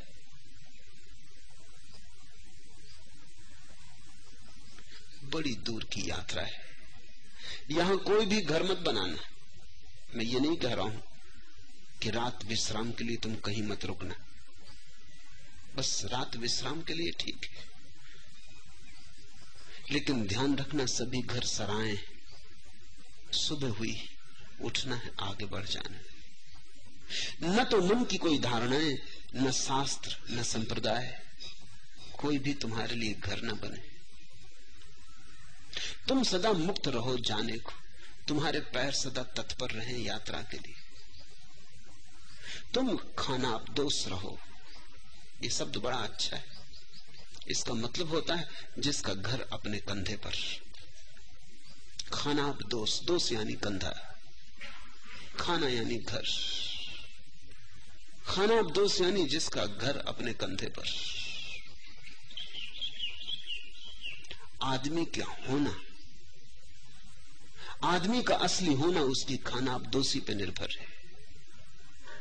इस जगत को उन्होंने ही अधिक गहराई से जाना, पहचाना, परखा और जिया है, जिन्होंने कहीं अपने को बांधा नहीं। इसका यह अर्थ नहीं कि कभी धूप में वे किसी वृक्ष के नीचे विश्राम को नहीं रोके। इसका यह अर्थ नहीं कि उन्होंने घर गृहस्थियाँ नहीं बनाई। पर इतना उन्हें सदा स्मरण रहा कि सब सराय धर्मशालाएँ रुकना है और आगे बढ़ जाना है। मंजिल कहीं भी नहीं है, सब पड़ाव है। खेमा गाड़ा है, आज रात कल सुबह उखाड़ लेना तभी तुम पाओगे कि धीरे धीरे वो जो सितारों के आगे जहाँ और भी तुम्हारे लिए उपलब्ध होने लगे। तुम अपने ही हाथ से अपनी गर्दन नीचे करके ज़मीन पर सरक रहे हो। तुम उड़ने के लिए बने हो। तुम पंखों का उपयोग ही नहीं करते। असुरक्षा से और कुछ अर्थ नहीं है। असुरक्षा का अर्थ यह है, नए की जोखिम उठाने की सदा तैयारी रखना। मेरे साथ भी जो लोग चलते हैं, वो भी एक नई तरह की सुरक्षा बाँध लेते कभी कभी मेरे पास आ जाते हैं कि आपने कल कुछ और कहा था और आज आपने कुछ और कल को जाने भी दो सराय हैं। मैं नहीं कल पे रुका, तुम क्यों रुक गए?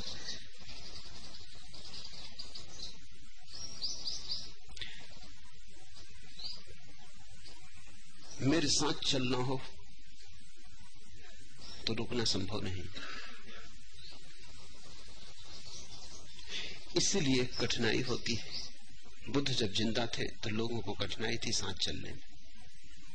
क्योंकि ये आदमी पारे की तरह मुट्ठी बांधो बनता नहीं, बिखर जाता है।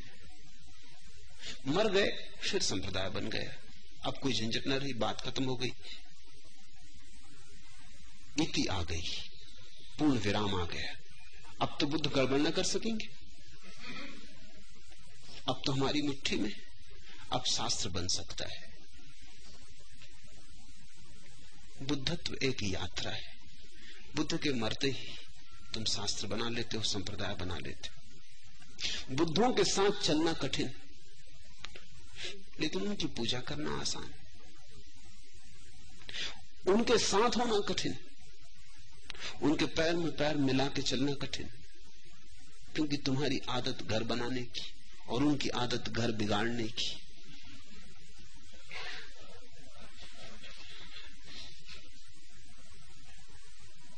तुम आसियाँ परस्त हो, तुम मकान बना लेते हो, फिर छोड़ने में तुम्हें डर लगता है। तुम कहते हो, कल आपने ये कहा था, कल गया गंगा का कितना जल बह गया गंगा से नहीं कहते कि कल कुछ बात और थी, आज कुछ बात और है। सूरज से नहीं कहते कि कल कुछ और तरह के बादल घेरे थे तुम्हारे पास, आज कुछ और है। चाँद से नहीं कहते कि कल तेरा रंग रौनक और थी, आज कुछ और है। प्रतिपल जो वस्तुतः जीता है, तुम उसे बदलता हुआ पाओगे। पत्थर पड़े रह जाते हैं अपनी जगह। वृक्ष तो न पड़े रह जाएँगे, उठते वृक्ष खड़े रह जाते हैं अपनी जगह। पशु पक्षी तो न रह जाएँगे। मैंने सुना है, एक सेक्शिल्ली ने एक दुकान से मिठाई खरीदी। रुपया दिया। आठाने वापस चाहिए थे, लेकिन फुटकर न थे। तो दुकानदार ने कहा, कल सुबह ले लेना। उस शेख चिल्ली ने चारों तरफ़ देखा, उसने कहा, पक्का कर लेना ज़रूरी, कहीं बदल जाए। कोई थिर चीज़ खोज नहीं चाहिए। उसने खोज ली, दूसरे दिन सुबह आया और दुकानदार से कहा कि, मुझे पहले ही पता था। आठ आने के पीछे गजब कर दिया तुमने। उस आदमी ने पूछा, क्या मामला है?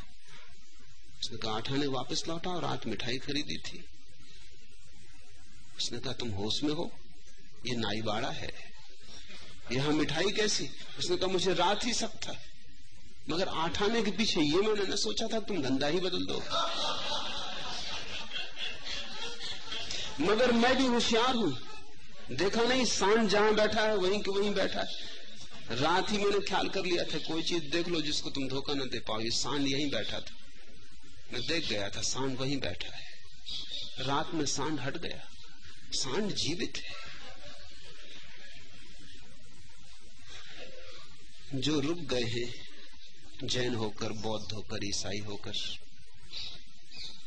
उन्हें पता नहीं कि जिस दुकान से मिठाई मिली थी, वो दुकान अब वहाँ नहीं, नाई बाड़ा है। मुर्दा शब्दों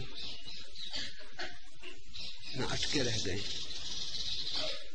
जहाँ बुद्ध पुरुष थे, अब वहाँ सिर्फ़ उनकी अस्थियाँ पड़ी। अब वहाँ कुछ भी नहीं। अब तुम राख की पूजा करते रहो। मैं जानता हूँ तुम्हारी तकलीफ़। तुम आसियाँ परस्त हो। तुम चाहते हो मैं तुम्हें कुछ बंधी हुई धारणा दे दूँ और तुम झंझट से छूटो और तुम अपना घर बना लो और तुम मज़ा फिर उसमें रहो। कहानियाँ होती ना, पुरानी कहानियाँ। ऐसा कहीं होता तो नहीं कहानियों में लिखा होता। कि राजकुमार ने राजकुमारी से शादी कर ली, फिर दोनों सदा सुख से रहे। ऐसा कहीं होता करता नहीं। मगर इसके आगे कोई कहानी नहीं जाती, क्योंकि फिर खतरा है।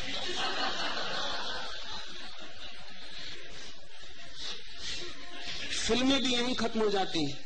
सहनाई वगैरह बजी, बाजे वगैरह। इसके बाद अंधेरा। असली ज़िंदगी वहीं शुरू होती। तुम तो चाहते हो, कहीं तुम घर बना लो, फिर सदा सुख से रहे। सदा सुख से रहने का मतलब होता है मरना। जीवन में तो रोज संघर्ष होंगे, चुनौतियाँ होंगी। जीवन तो रोज का, रोज की विजय यात्रा है। रोज रोज कुरुक्षेत्र है जीवन का। और जिसने इसे समझ लिया, फिर उसे कोई दुखी नहीं कर पाता। फिर हर दुख को वो अपने सुख में बदल लेता है और हर राय के पत्थर को सीढ़ी बना लेता है। एक बात सदा ध्यान रहे कि तुम रोज नए होते चले जाओ। एक बात सदा ध्यान रहे कि तुम्हारे ऊपर जंग इकट्ठी ना हो, विचारों की धूल ना जमे, शास्त्र तुम्हारे ऊपर बोझिल ना हो, तुम मुक्त रहो। जो मुक्त है, वही मोक्ष पा सकेगा। और मुक्त होने का अर्थ सब दिशाओं में मुक्त होना है।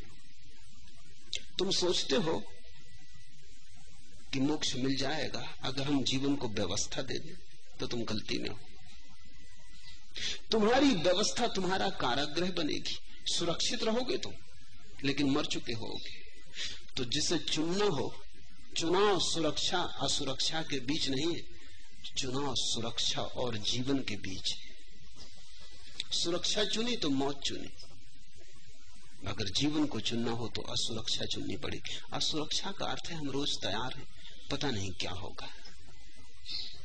पता नहीं कहाँ होंगे, पता नहीं कैसे होंगे। लेकिन अभी से फ़िक्र भी क्या करें? जब वो घड़ी आएगी, तब हम होंगे और हम अपने पूरे जीवन से उस घड़ी का मुकाबला करेंगे। अपने पूरे जीवन से, अपने पूरे होश से, उस घड़ी को सुलझाने की चेष्टा करेंगे। उस घड़ी के पार होने की चेष्टा करेंगे। अतिक्रमण जारी रहेगा। तब तुम एक दिन पाओगे कि ये सातत्य नए होने का, यही चिर जीवन, यही शाश्वत जीवन। इस धम्मो सनातन। फजा नीली नीली हवा में सुरूर, ठहरते नहीं आसिया में तयूर। जब आकाश नीला नीला हो, फजा नीली नीली हवा में सुरूर और हवाओं में मस्ती हो और निमंत्रण हो, ठहरते नहीं आसिया में तयूर, तब घोंसलों में नहीं टिकते पक्षी जिनके पास पंख पंख। अस्पतालों की छोड़ दो। अगर तुम्हारा घर अस्पताल नहीं, कारागृहों की छोड़ दो। अगर तुम्हारा घर कारागृह नहीं, ठहरते नहीं आसिया में तयूर, जिसके पास पंख है, वो पंखों को तोलता है आकाश में। पंख और आकाश के बीच एक महत आकर्षण और ध्यान रखना तुम ही नहीं हो। कि जब तुम पंखों को खोलते हो तो प्रसन्न होते हो, आकाश भी प्रसन्न होता है। जिस दिन आकाश में कोई पक्षी नहीं उड़ते, उस दिन आकाश की उदासी देखो। जिस दिन बगलों की कतारें आकाश को चीर जाती हैं, रजत धार की भांति, उस दिन आकाश की प्रसन्नता देखो। जिस दिन पक्षी नहीं गाते, उस दिन आकाश की पीड़ा देखो। जिस दिन पक्षी गाते, उस दिन आकाश का नृत्य देखो। एक संवाद चल रहा है व्यक्ति में और समष्टि में, अणु में और विराट में, बूंद में और सागर में। एक निरंतर संवाद चल रहा है।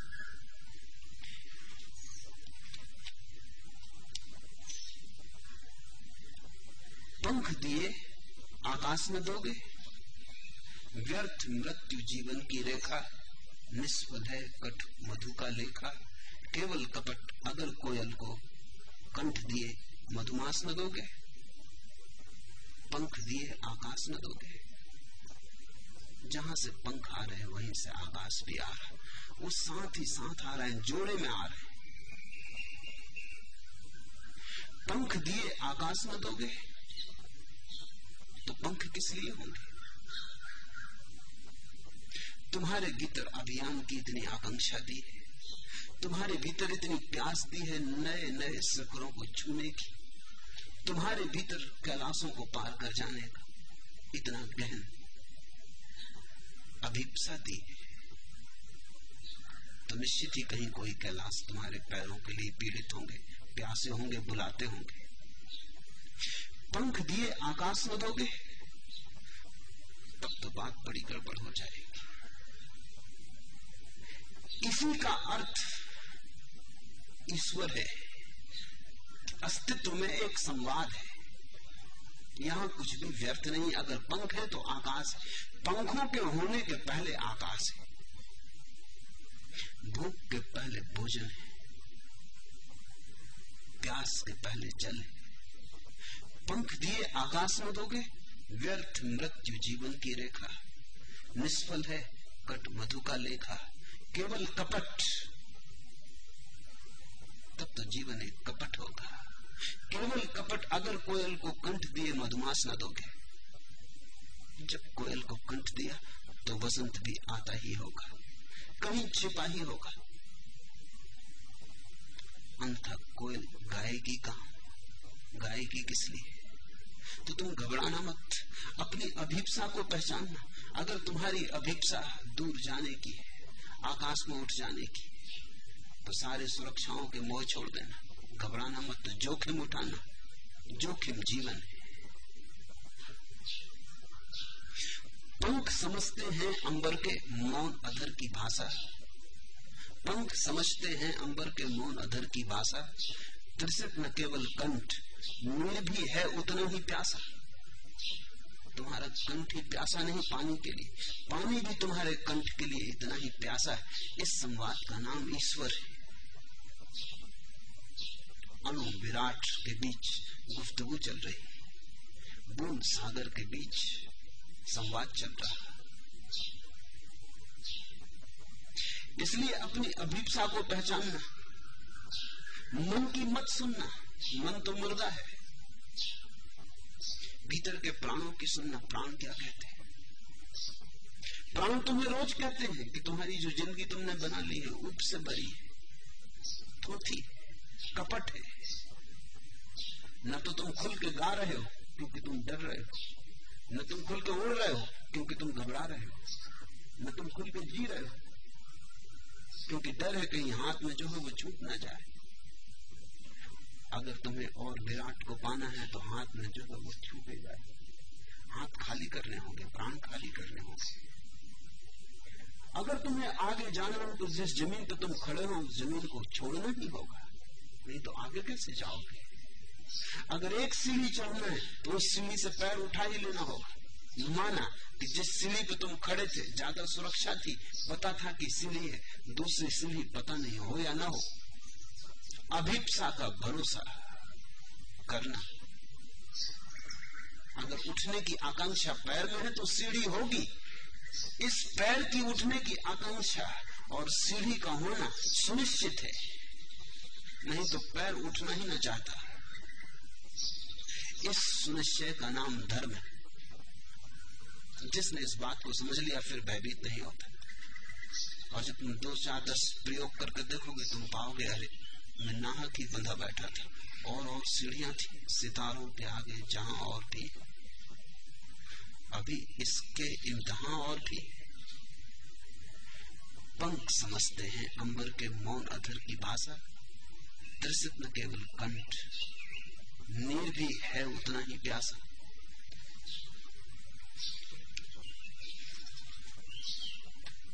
आखिरी प्रश्न। क्या यह सच नहीं है कि जब तक मनुष्य अधूरा अपूर्ण है, तब तक जीवन के छंदराग उसका पीछा नहीं छोड़ेंगे। प्रश्न यह है कि वह पूर्ण कैसे हो? यह सच है कि जब तक मनुष्य अपूर्ण है, तब तक जीवन के रंगराग उसका पीछा न छोड़ेंगे। और ये भी सच है अब जरा कठिनाई होगी समझने में कि जब तक रंग राग पीछा न छोड़ दे तब तक मनुष्य पूर्ण न होगा।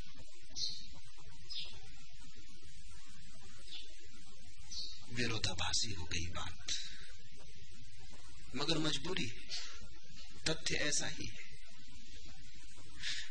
असल बात ऐसी है कि तुम जैसे पूछो कि अंडा पहले या मुर्गी पहले। अगर मैं कहूँ अंडा तो बात वहीं गलत हो गई। क्योंकि अंडा बिना मुर्गी का आएगा कैसे? कोई मुर्गी रखेगी तभी तो अंडा होगा। अगर मैं कहूँ मुर्गी तो भी बात गलत हो गई। क्योंकि मुर्गी आएगी कैसे जब तक तो कोई अंडा ना फूटेगा? मुर्गी प्रकट कैसे होगी? दार्शनिक सदियों से विचारते रहे, अंडा पहले या मुर्गी। अभी भी विचारते। कोई सिद्ध करता है मुर्गी, कोई सिद्ध करता है अंडा। मैं तुमसे कहना चाहता हूँ कि अंडा मुर्गी दो है, इस मान्यता में ही भ्रांति। इसलिए उल्टा, उलझा हुआ प्रश्न खड़ा हो गया। प्रश्न को देखने में ही भूल हो गई। अंडा और मुर्गी दो नहीं है, एक ही चीज़ के दो कदम। मुंडा वो, अंडा वह मुर्गी है, जो होने के रास्ते पर है। मुर्गी वह अंडा है, जो हो गया। अंडा और मुर्गी एक ही जीवन ऊर्जा के दो पड़ाव हैं। इसलिए जब तुम उनको बांट के पूछते हो कि कौन पहले, तब मुश्किल खड़ी हो जाती है। कौन पहले? अगर जीवन का छंद राग न छूटे तो तुम पूर्ण होगे। अगर जीवन पूर्ण हो तो छंद राग न छूटेगा। फिर करना क्या है? छंद राग को समझो। अंडे मुर्गे की व्यर्थ चिंता में मत पड़ो, छंद राग को समझो। जैसे जैसे तुम्हारी समझ जीवन के छंद और राग की, जीवन के भोग की गहरी होगी, वैसे वैसे छंद राग छूटेगा। वैसे वैसे साथ ही साथ युगपथ तुम्हारी पूर्णता उभरेगी। इधर चंद्राग छूटेगा, उधर पूर्णता उभरेगी। ये एक ही घटना के दो पहलू हैं। जैसे तुमने पानी को गर्म किया इधर पानी गर्म होने लगा, उधर पानी भाप बनने लगा। पहले पानी गर्म होता है सौ डिग्री तक, तब भाप बनता है। या पहले भाप बन जाता है, तब सौ डिग्री तक गर्म होता है। नहीं, सौ डिग्री तक गर्म होते ही दोनों घटनाएँ एक साथ घटती इधर पानी गर्म, उधर भाप। जैसे ही तुम्हारे जीवन के राग रंग की समझ गहरी होगी समझ ही कुछ और करना नहीं। तुम जो भी कर रहे हो, ठीक ही कर रहे हो तुम्हारी दशा में। निंदा में मत पड़ जाना। निंदा इसलिए खड़ी हो जाती है कि तुमसे बड़ी दशा के लोग उसे व्यर्थ कहते। ये ऐसा ही जैसे छोटा बच्चा खिलौनों से खेल रहा है। तुम पहुँच गए और तुमने कहा, क्या बेवकूफ़ी कर रहा है? बंद कर।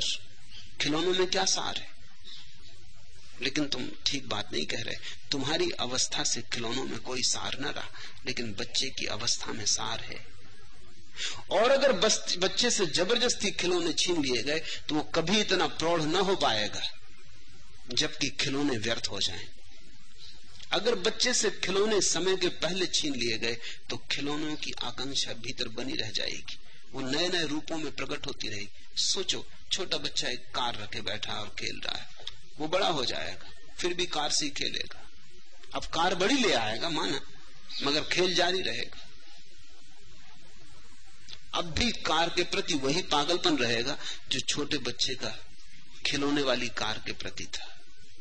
कोई भेद ना पड़ेगा।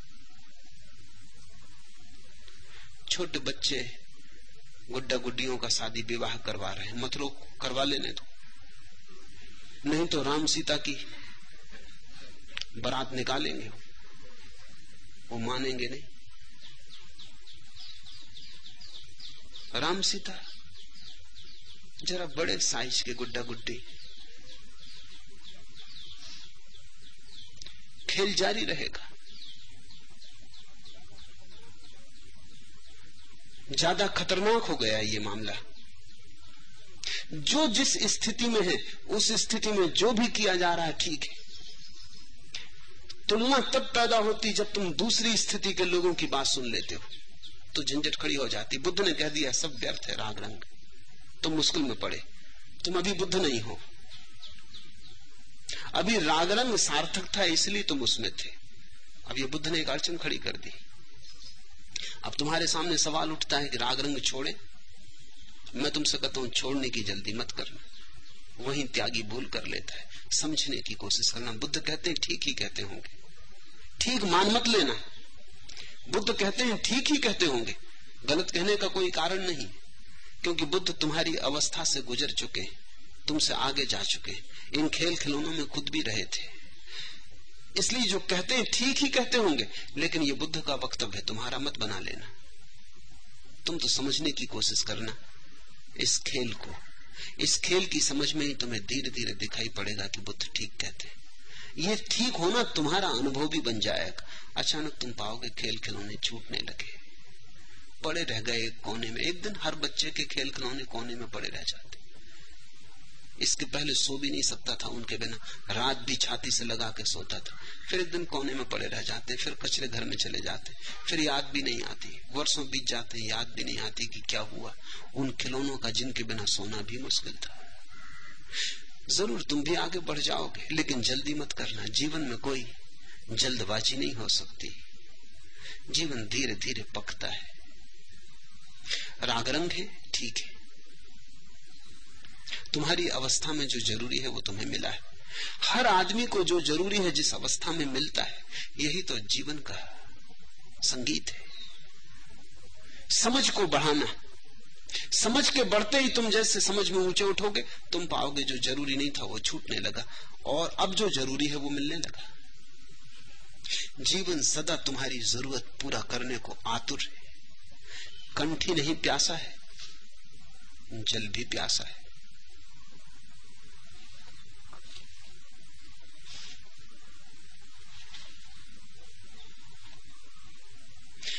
एक ही बात ध्यान में रखने की है कि तुम जहाँ हो, उस स्थिति को जितना सजग हो के जी सको, उतना शुभ है पूर्णता भी आएगी। राग रंग भी छूट जाएँगे। राग रंग भी छूटेंगे, पूर्णता भी आएगी। वो एक ही साथ घटता जाएगा। उसकी तुम चिंता ही मत रखो, उसका हिसाब भी मत रखो। तुम इतना ही कर पाओ तो बस, कि तुम जहाँ हो, जैसे हो, जो कर रहे हो, बिना निंदा के। बिना निर्णय के, बिना न्यायाधीश बने, बिना जल्दबाजी किए चुपचाप समझने की कोशिश करते जाना।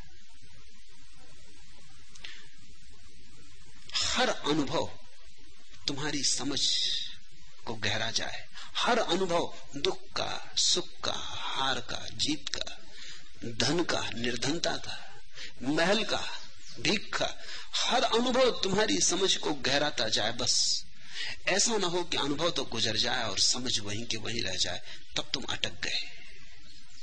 एक ही चीज़ को मैं पाप कहता हूँ और वो ये कि अनुभव आए, चला जाए और समझ वहीं के वहीं रह जाए।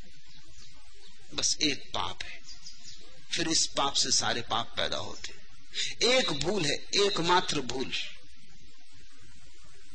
क्रोध तुम करो, इस समय इंकार नहीं करता। करोगे ही, क्या कर सकते हो तुम? जहाँ तुम हो, वहाँ ज़रूरी है। लेकिन हर क्रोध तुम्हें समझदार बनाता जाए। हर क्रोध के बाद तुम्हारी सजगता बढ़ती जाए। हर क्रोध से गुजरते समय तुम क्रोध की पहचान से भरते जाओ। धीरे धीरे तुम पाओगे, क्रोध के द्वारा ही तुमने जो समझ का इत्र निचोड़ा, वही तुम्हें क्रोध से मुक्त करा जाता है। क्रोध में ही क्रोध से मुक्त होने के आधार छिपे। काम वासना है, कोई फ़िक्र ना करना, लेकिन बोधपूर्वक काम वासना में उतरना। होश पूर्वक उतरना। काम वासना से ही धीरे धीरे ब्रह्मचरी का इत्र निचुड़ाता है जैसे कीचड़ से कमल उगाते ऐसे ही जीवन के कलमस से, अंधेरे से जीवन के सौंदर्य का जन्म होता है। बस जरा जाग के चलना, जितना